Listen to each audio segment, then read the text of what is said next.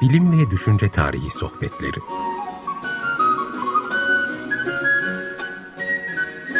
Hazırlayan ve sunanlar Derya Gürses Tarbak ve Doğan Çetinkaya.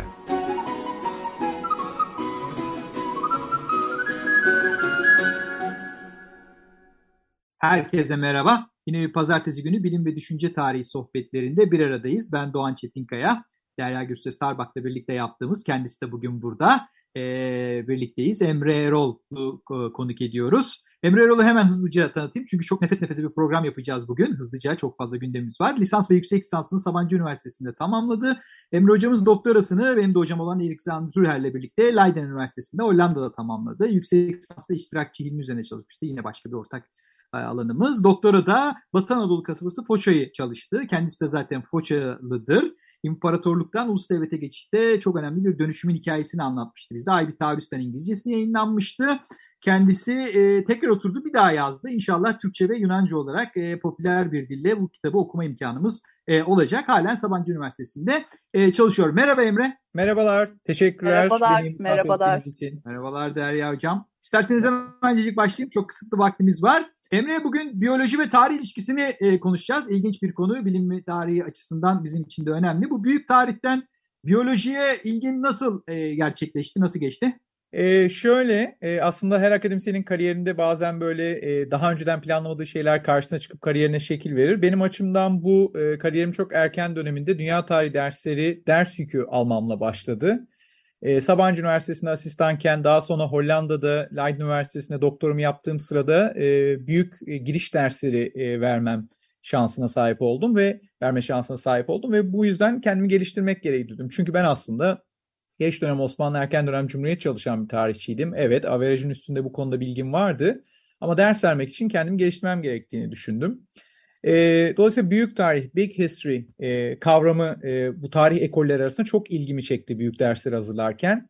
İşte Bill Bryson, e, David Christian, kendisini anarşist bir tarihçi olarak tanımlayan James C. Scott, e, Britanya'da siyasetin solundan bol eleştiri alan ve kendisini klasik bir liberal olarak tanımlayan Neil Ferguson ve benim gene kalbimde önemli bir yeri olan e, borcun tarihi ve tarım devrine dair en son tam bitiremeden e, vefat ettiği eseri The Dawn of Everything ile e, hani bir okuyucunun baş köşesinde bulunan David Rolf Graeber gibi isimleri e, okuyarak kendimi geliştirme fırsatı buldum. Tabii klasikler işte Clive Ponting'ler, Jared Diamond'lar, e, bugün biyoloji tarihi konuşacağız. Coğrafya ve tarihi, e, işte bilgisayar bilim ve tarihi bir araya getiren isimleri okuma fırsatı buldum. Ama bu isimler içerisinden bir tanesi var ki bugünün konusu olan biyoloji ve tarih açısından benim için hakikaten entelektüel bir dönüm noktasıdır. E, ve bu isim e, Alfred Crosby. E, bir kitap okudum hayatım değişti diyor musun yani? Vallahi biraz öyle oldu e, sevgili Doğan. Hakikaten bir kitap okudum hayatım değişti. E, hatta sonra yani aynı e, kişinin külliyatına devam edince biraz daha değişti hayatım. E, benim için e, Crosby'nin en temel eseri aslında The Columbian Exchange 1972 senesinde e, yayınlanıyor. Kendisinden önce bu kavram çok kullanılmıyor. E, Türkçe'ye Kolomb takası olarak çevirebiliriz belki. E, çok önemli bir eser çünkü e, Christoph Kolomb'un e, yanlışlıkla diyelim e, bugün işte Dominik Cumhuriyeti ve Haiti olan e, ada ve daha sonra dört farklı noktayı, üç farklı noktayı pardon toplamda dört nokta keşfettiği 1492 yılı ve onu takip eden aşağı yukarı 300 yıl sürdüğünü söyleyebileceğimiz e, iki dünyanın çarpışması diyelim. Yani e, bugün Amerika, Kuzey ve Güney Amerika olarak bildiğimiz eski tabiriyle yeni dünya, yine eski tabiriyle eski dünya ya da Afro-Avrasya'nın iç içe geçmesi sürecini anlatıyor Crosby. Ama niye sıradan bir tarihçi değil? Çünkü epidemikler üzerine, biyolojik çeşitliliğin yok oluşu üzerine ve biyolojik etkileşim üzerine çok fazla vurgusu var. Ve hani biz tarihçilerin e, pek de alışık olmadığı düzeyde bir biyoloji bilgisine sahip bir insan. Hatta bazı kavramlar var. Kendisi bir tarihçi olmasına rağmen tarih alanı dışında o sayede çok kullanılır hale geldi bu kavramlar. İşte biri Columbian Exchange, The Columbian Exchange. Bir diğeri Virgin Soil Epidemic. Ee, buna e, bir epidemiyi daha önce yaşamamış halklara epidemik gelmesi olarak Türkçe'ye çevirmeye çalışacağım. Ee, çok önemli kavramlar. Ee, daha sonra 1986'da Ecological Imperialism'i e, yazacak. Beni en çok etkileyen kitabı Columbian Exchange'dir. Ekolojik emperyalizm onun bir türevi gibi geliyor bana. E, fakat daha sonra vefatından önce çok yakın bir zamanda vefat etti. 2017-18 gibi olması lazım. Güneşin Çocukları Children of the Sun diye bir kitap e, yayınlanıyor. Bu da ne yazık ki Türkçe'ye çevrilmedi. Bir e, hayat gailesidir. Bir noktada keşke bunu çevirsem e, diye. Ne güzel. Toparlarsak e, ne diyor Crosby bize? Ya, Crosby aslında e, çok kısa özetlemek gerekirse şunu söylüyor. 1492'nin bir karanlık tarafı var. E, o bu kitabı yazarken 1970'lerde pozitif e, yönleriyle hatırlanan, işte aydınlanmayı, modern kapitalizmin ortaya çıkışını tetiklemesiyle hatırlanan bir süreç aslında yeni dünyanın kolonizasyonu. Fakat Crosby biyolojik çeşitliliğin hem insanlar hem başka canlılar için azaldığı bir süreç olarak bakacak buna. Ee, eski dünyanın insanlarının beraber yaşadığı canlıları dünyadaki başat türler haline getireceği bir süreç olarak bakacak. Bilinçli ve bilinçsiz ekolojik yıkım getiren bir süreç olarak bakacak ve en temelinde e, insanlar arasındaki e, asimetrik gelişimin e, makasının açıldığı bir dönem olarak bakacak. Burada en çarpıcı e, yapacağı şeylerden bir tanesi e, eski dünya halklarının tarım devrimine daha önce ekspoze olup binlerce yıl daha yoğun ticaret ve savaş yoluyla hayvanlara yakın yaşama yoluyla çeşitli epidemikleri tekrar tekrar geçirip sürü bağışıklığı kazanmaktan ötürü yeni dünya halklarına göre aslında biyolojik anlamda daha dirençli olmaları bazı hastalıklara ve bu hastalıkların bu hastalıklarla hiç karşılaşmamış yerli Amerikalıları e, yok etmesine önce e, indirekt sonra direkt ve bilinçli yollarla sebep olması ve bu yönde aslında dünya tarihinin nasıl değiştiğini anlatıyor. E, bunu buna benzer şeyleri siz e, mesela Jared Diamond'da Guns, Germs and Steel, Tüfek, Mikrop, Çelik kitabında da görürsünüz. Orada coğrafyaya vurgu yapılır. Burada yeni olan ve beni çok aşırı etkileyen sevgili Doğan, e, sevgili Derya şey e, biyoloji vurgusu. Yani evet. e, benim benim gibi e, tabiri caizse biyoloji anlamında sıradan bir okuyucuya ha, şimdi anlıyorum. Yani bir tür olarak e, insanın e, yapısal anlamda sahip olduğu e, bazı şeyler nasıl etkilemiş tarihin gidişini e, onu göstermesi açısından beni çok etkiledi. Bir küçük not düşeyim. Yaşasaydı e, çok e, sevinirdi e, diye tahmin ediyorum. Çünkü 1976'da America's Forgotten Pandemic, e, Amerika'nın unutulmuş pandemiyi diye e, aslında şeyle ilgili, e, Spanish flu ile ilgili bir kitap yazıyor. Covid sırasında inanılmaz okundu bu kitap. Üzerine çok tartıştı. Hmm. Fakat kendisi o an e, aramızdan ayrılmıştı. Hayatta e, değildi değil mi? Hmm. Evet. Başka büyük tarih meselesinde bize önerebileceğin kitaplar var mı hocam? Emre hocam. E, var. E, aslında Crosby benim biyoloji tarih kesişmesine e, gözlerimin açıldığı e, eseri yazan kişi. Daha sonra bu o kadar hoşuma gitti ki e, hani nasıl diyeyim biraz konvansiyonel tarihçi e, alanından çıkıp biyolojiden gelip bizim disipline uzanan insanlar ve eserlerine merak saldım. Tabii burada böyle uzun uzun hani bunu bir kendi kişisel entelektüel maceram olarak anlatıyorum. Doğru fakat e, itiraf etmeliyim ki benim biyolojiye olan ilgimin bir özel sebebi daha var. E, çünkü bir biyoloğa aşık oldum e, vaktiyle ve evlendim. evet. biz de bunu e, bekliyorduk e, Aynen. Dolayısıyla e, eşimin de bu disiplindeki bilgisi e, beni gene e, bu eserleri daha rahat okuyabilir hale getirdi. Crosby'den sonra bu aralar diyeyim kafayı taktığım bir isim Adam Rutherford. E, Adam Rutherford da çok enteresan bir isim. Evrim biyolojisinden gelen bir isim aslında. E, bir, o da Britanya'da yaşayan biri. E, popüler bilim, e, science communicator, popüler bilimi e, topluma anlatan kişi olarak tanımlıyor kendini. Çeşitli belgeseller yapıyor falan. Bir yandan da çok sağlam biyoloji araştırmaları yaparken bir yandan da popüler tarih kitapları yazıyor tür tarihi kitapları yazıyor. E, ben üç eserini e, okuma fırsatı buldum. E, The Book of Humans, A Brief History of Culture, Sex, War and the Evolution of Us, İnsanların Kitabı diye özetleyebilirim. A Brief History of Everyone Who Ever Lived.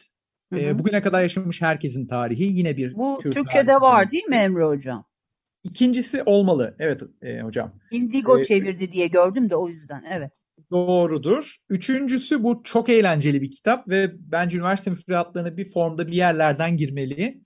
How to Argue with a Racist. E, biyolojik Oo. bilgiyi kullanarak işte ırk, etnisite vesaire gibi kavramlar üzerine e, böyle çok cesur bir tartışma diyeceğim müsaadenizle. E, çünkü zor bir tartışma aslında bu. Biyolojiden gelerek bu tartışmayı yapınca antropolojiden gelerek yapmayla aynı şey olmuyor. E, bunları okuyorum, bunlardan etkileniyorum. E, Rutherford'un çok güzel bir meselesi var. E, kitapların açılışında hep aynı şeyi kullanır. E, The Paragon of Animals, hayvanların en mükemmeli. Eşrefi mahlukat diye çevirmeyeceğim bunu müsaadenizle çünkü bence tam karşılamıyor. E, insana hayvanın en mükemmeli diyoruz ve diyoruz ki işte alet kullanımı, e, cinsellik, şiddet pratikleri, insan kültürü ve insanın biyolojik evrimi diğer canlılardan farklı. O yüzden en mükemmel canlı diyoruz. Rutherford bizi tutuyor 200 küsür sayfa. Sahip olduğumuz ve nevi şahsına münasır olduğumuz her özelliğin doğada başka canlılardaki örneklerini gösteriyor. E, hadi bir spoiler verelim böyle önceden e, kitaba e, kitapla ilgili bir içeriği paylaşayım. Mesela alet kullanan yunuslardan bahsediyor. E, burnunun ucuna sünger takarak besin toplayan e, dişi yunuslar var ve bunları birbirlerine genetik değil kültürel olarak öğretebiliyorlar. Yani bizim bir kişiye matematik öğretmemiz gibi. Bütün bu insana mahsus gördüğümüz özelliklerin doğada karşılığı olduğunu söylüyor. Yani kitabın size üçte ikisinde falan insan nevi şahsına münasırdır diyor. Kitabın son üçte birinde bir ters köşe yapıp evet bunları söyledim ama bir özelliğimizle e, diğerlerinden ayrılıyoruz diğer canlılardan diyecek. E, burada da başka disiplinlerde kolektif öğrenme olarak, collective learning olarak bilinen büyük miktarda bitkiyi, e, bilgiyi pardon, e, biyolojik değil, kültürel yollarla nesilden nesile aktarmak insanı esas farklı yapan şey diyecek. Bir de alet kullanımı ile ilgili elin özel evriminden dolayı, e, evet eli olan başka primatlar da var ama insanın farklı olduğunu söyleyecek. Yani Süleyman Demirel'in Türk siyasetinde çok ünlü bir cevabı vardır öyle hatırlarız. Havet. Hem evet hem hayır. Yani hayvanların en mükemmeli mi? Hayır. Birçok konuda bizim gibi bir sürü hayvan var. Ama evet kültür ve alet kullanım konusunda hakikaten diğer canlılardan farklıyız. Evet. Peki o zaman e, hemen bir şarkı molası verelim. E, hangi şarkıyı seçtin bizim için? Um, White Rabbit şarkısını seçtim. Jefferson e, Airplane'den e, ondan sonra. Çünkü bu aralar yine başka bir e, alanlar kesişmesine merakım var. Paul Stamens isimli e, mantar adam olarak da bilinen e, mantarlar üzerine bilimsel çalışmalar yapan bir kişi erken insanın evriminde The Cognitive Revolution ya da The Great Leap Forward büyük sıçrama ya da zihinsel devrim olarak bilinen kavramı e, psikodelik özelliği olan mantar tüketimine bağlıyor. Şarkı da psikodelik mantarların ABD'de çok yaygınlaştığı bir dönemde çalınmış bir şarkı olduğu için öyle bir e, esprili gönderme olsun isterim. Eyvallah teşekkür ediyoruz. Evet şimdi şarkıyı dinliyoruz sonra yine aynı hızda devam edeceğiz efendim buyurun. Evet Jefferson Airplane muhteşem şarkısını dinledik. Ve Emre Erol'la devam ediyoruz. Sen Londra'da bir ara sivrisineklere takmıştın. Neydi bunun sebebi? evet, e, herkese anlatıyordum bunu. Ee, işte Adam Rutherford gibi isimleri okumaya başlayınca insanın radarları açılıyor. Ee, Ed Young ya da e, Alice Roberts gibi başka yine popüler bilim yazarlarını da okumaya başladım. Ee, bir ara internette e, bir e, işte şey online e, streaming serviste bir belgesel izledim. The Science Guy, e, bilim adamı ya da bilim insanı e, diye nam salmış Bill Nye isimli bir e, bilim insanı vardı. Böyle bir popüler bilim programı yapıyordu. Bir bölümde tarihçilerle biyologların ortak iş yapmasından bahsediyor. Fakat şu ana kadar programda saydığım isimler ve örneklerden farklı olarak bir biyoloğun tarihin alanına e, gelip tarihin bilgisiyle biyolojiye ait bir problemi çözdüğü bir örnekten bahsediyordu. Örnek şu, e, Londra'da yüzeydeki sivrisinekler ile yerin altında Londra metrosunda yaşayan sivrisinekler türleşmiş. Yani birbirleriyle e, çiftleştikleri zaman verimli bir e, yeni nesil oluşturamayacak kadar birbirlerinden ayrı evrimleşmiş vaziyetteler. Londra metrosu çok genç bir metro, e, tarihsel anlamda evrim e, skalasında genç bir metro. Dolayısıyla bunun bu bir puzzle yani bu neden olduğu herkesin kafasını karıştırıyor. İşte yüzeydeki sinek, e, Latincem çok kötü olacak ama Culex pipiens diye geçiyor. Yer altındaki Culex pipiens e, molestus olarak geçiyor. E, neden acaba olmuş falan? Bunun cevabını aslında tarihçilerle beraber bulacaklar. E, bu konuda meraklı dinleyicilerimiz için e, çok güzel bir e, makale de var aslında bir e, kitap e, şeyi kısmı var, bölümü var. E, David Resnick isimli University of California Riverside'da e, akademisyenlik yapan bir akademisyenin The Origin, Then and Now, An Interpretive Guide to Origin of Species, türlerin kökenine yorumsal bir e, guide diye bir e, eseri var. Orada tam olarak bu sineklerin hikayesinden bahsediyor. Ben çok kısa keseyim.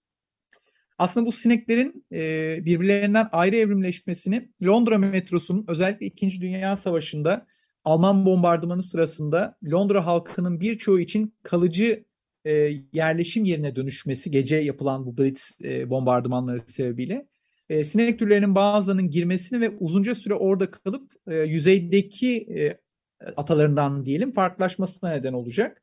E, şimdi 3 dakikada bunun detaylarına giremeyeceğim ama e, meraklar için bu verdiğim e, linkte görecekler ki bu puzzle'ın çözülmesinde insanlık tarihi bilgilerinin kullanımıyla evrim biyolojisi bilgilerinin kullanımı el ele veriyor.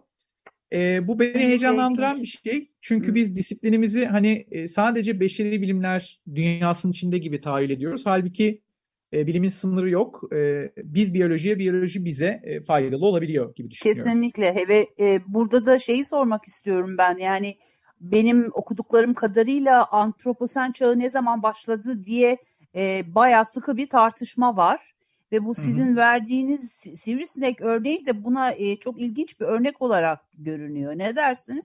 Yani e, sivrisinek örneği özelinde değil ama haklısınız hocam. E, şöyle ki farklı disiplinleri kullanmadan antroposen dediğimiz insan çağı e, bir jeolojik dönem olarak insanın bu dünyaya şekil veren başat aktör olması ne zaman başladı sorusuna sadece tarih kullanarak biz cevap veremiyoruz. İçine evet. ekonomi koymamız gerekiyor, antropoloji koymamız gerekiyor, biyoloji koymamız gerekiyor. Evet. Mesela bizlerin yani bizlerden kastım tarih, siyaset bilimi gibi alanlardan gelenlerin e, şey akademik radarının dışında kalan bir e, ünlü yayın e, var Nature dergisi.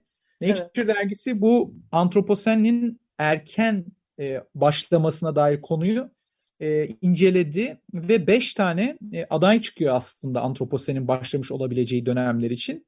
Bir tanesi bugüne çok yakın 1950. The Great Acceleration, büyük ivmelenme.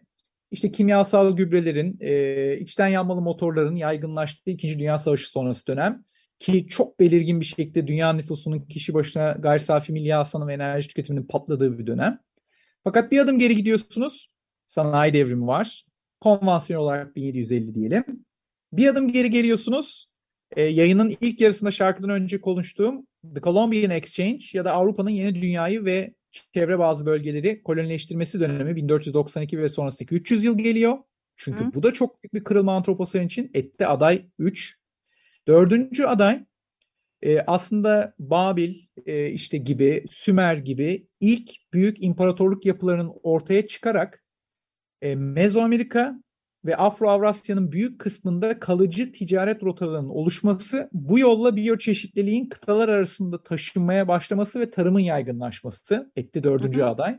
Hı hı. Beşinci aday ise aslında tarım devrinin kendisi. Yani çok kabaca yine konvansiyon olarak bugünden 12 bin yıl önce ya da e, ortak dönemden önce 10 bin yılında e, bir aday olarak karşımıza çıkıyor. Bu adayların beşini de biz sadece tarih ismini kullanarak değil, dediğim gibi biyolojiyi, e, tarım bilimlerini vesaire e, kullanarak life sciences dediğimiz hani en genel anlamıyla bilimleri kullanarak görüyoruz ve işte Nature gibi bir dergide tartışma konusu olabiliyorlar. Evet, evet aslında evet bu antroposen çağın başlangıcına dair tartışmayı da biyoloji olmaksızın e, yapamayacağımız bir şekilde gözüküyor. E, en son ben sana şeyi de sormak istiyorum çokça konuşuyoruz.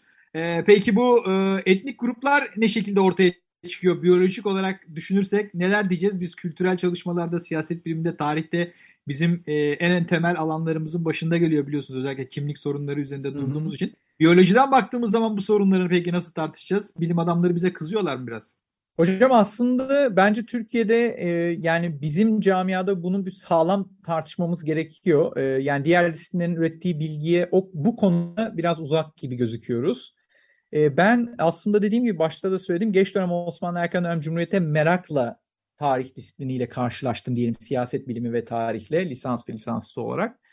E, bu dünya tarihine, büyük tarihe girdikçe özellikle biyoloji tarih kesişmesini okudukça kendi bilgilerime sorgular ve biraz daha şüpheci yaklaşır hale geldim. Buradaki e, etnisiteyle olan ilişkisi de şu bunun. E, etnisite aslında kültürel bir kavram biyoloji perspektifinden bakıldığında. Fakat Türkiye'de bir takım akademik çalışmaları izlerseniz ya da halk dilinde kullanımıyla etnisitenin ne anlama geldiğine yakından bakmaya çalışırsanız bir kafa karışıklığı olduğunu görürsünüz. Ee, ırkçılığı andıran nasıl ki ırk da kültürel bir e, kategoridir fakat biz onu biyolojik olarak görürüz ve bu ırkçılıktır.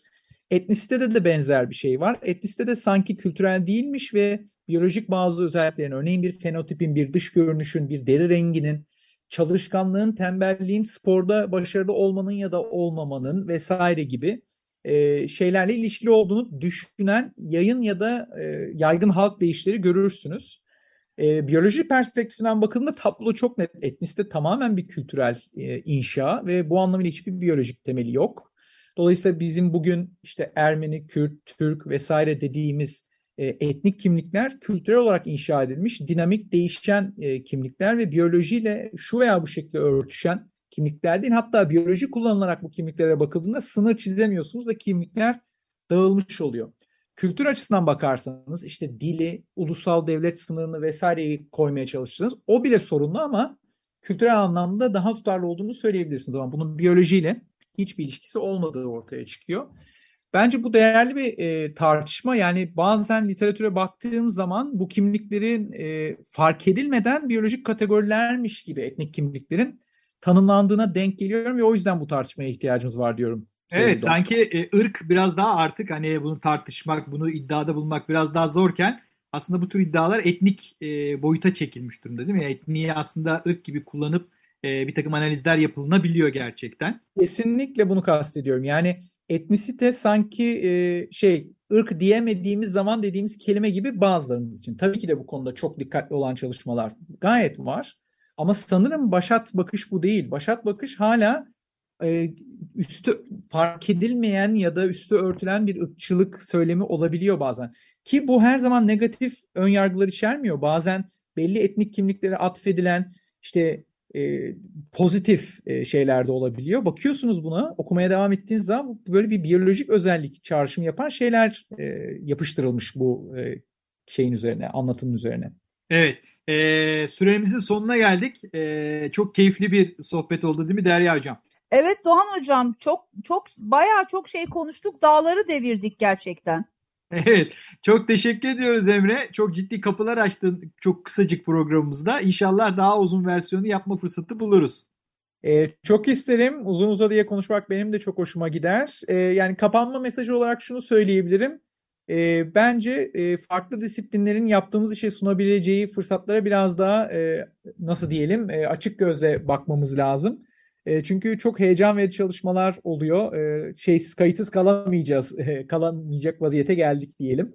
Eyvallah. Teşekkür ediyorum. Kesinlikle. Eyvallah. Teşekkür ederiz. Bir bilim ve düşünce tarihi sohbetlerinin de sonuna geldik. Haftaya görüşmek üzere diyelim o zaman. Görüşmek üzere.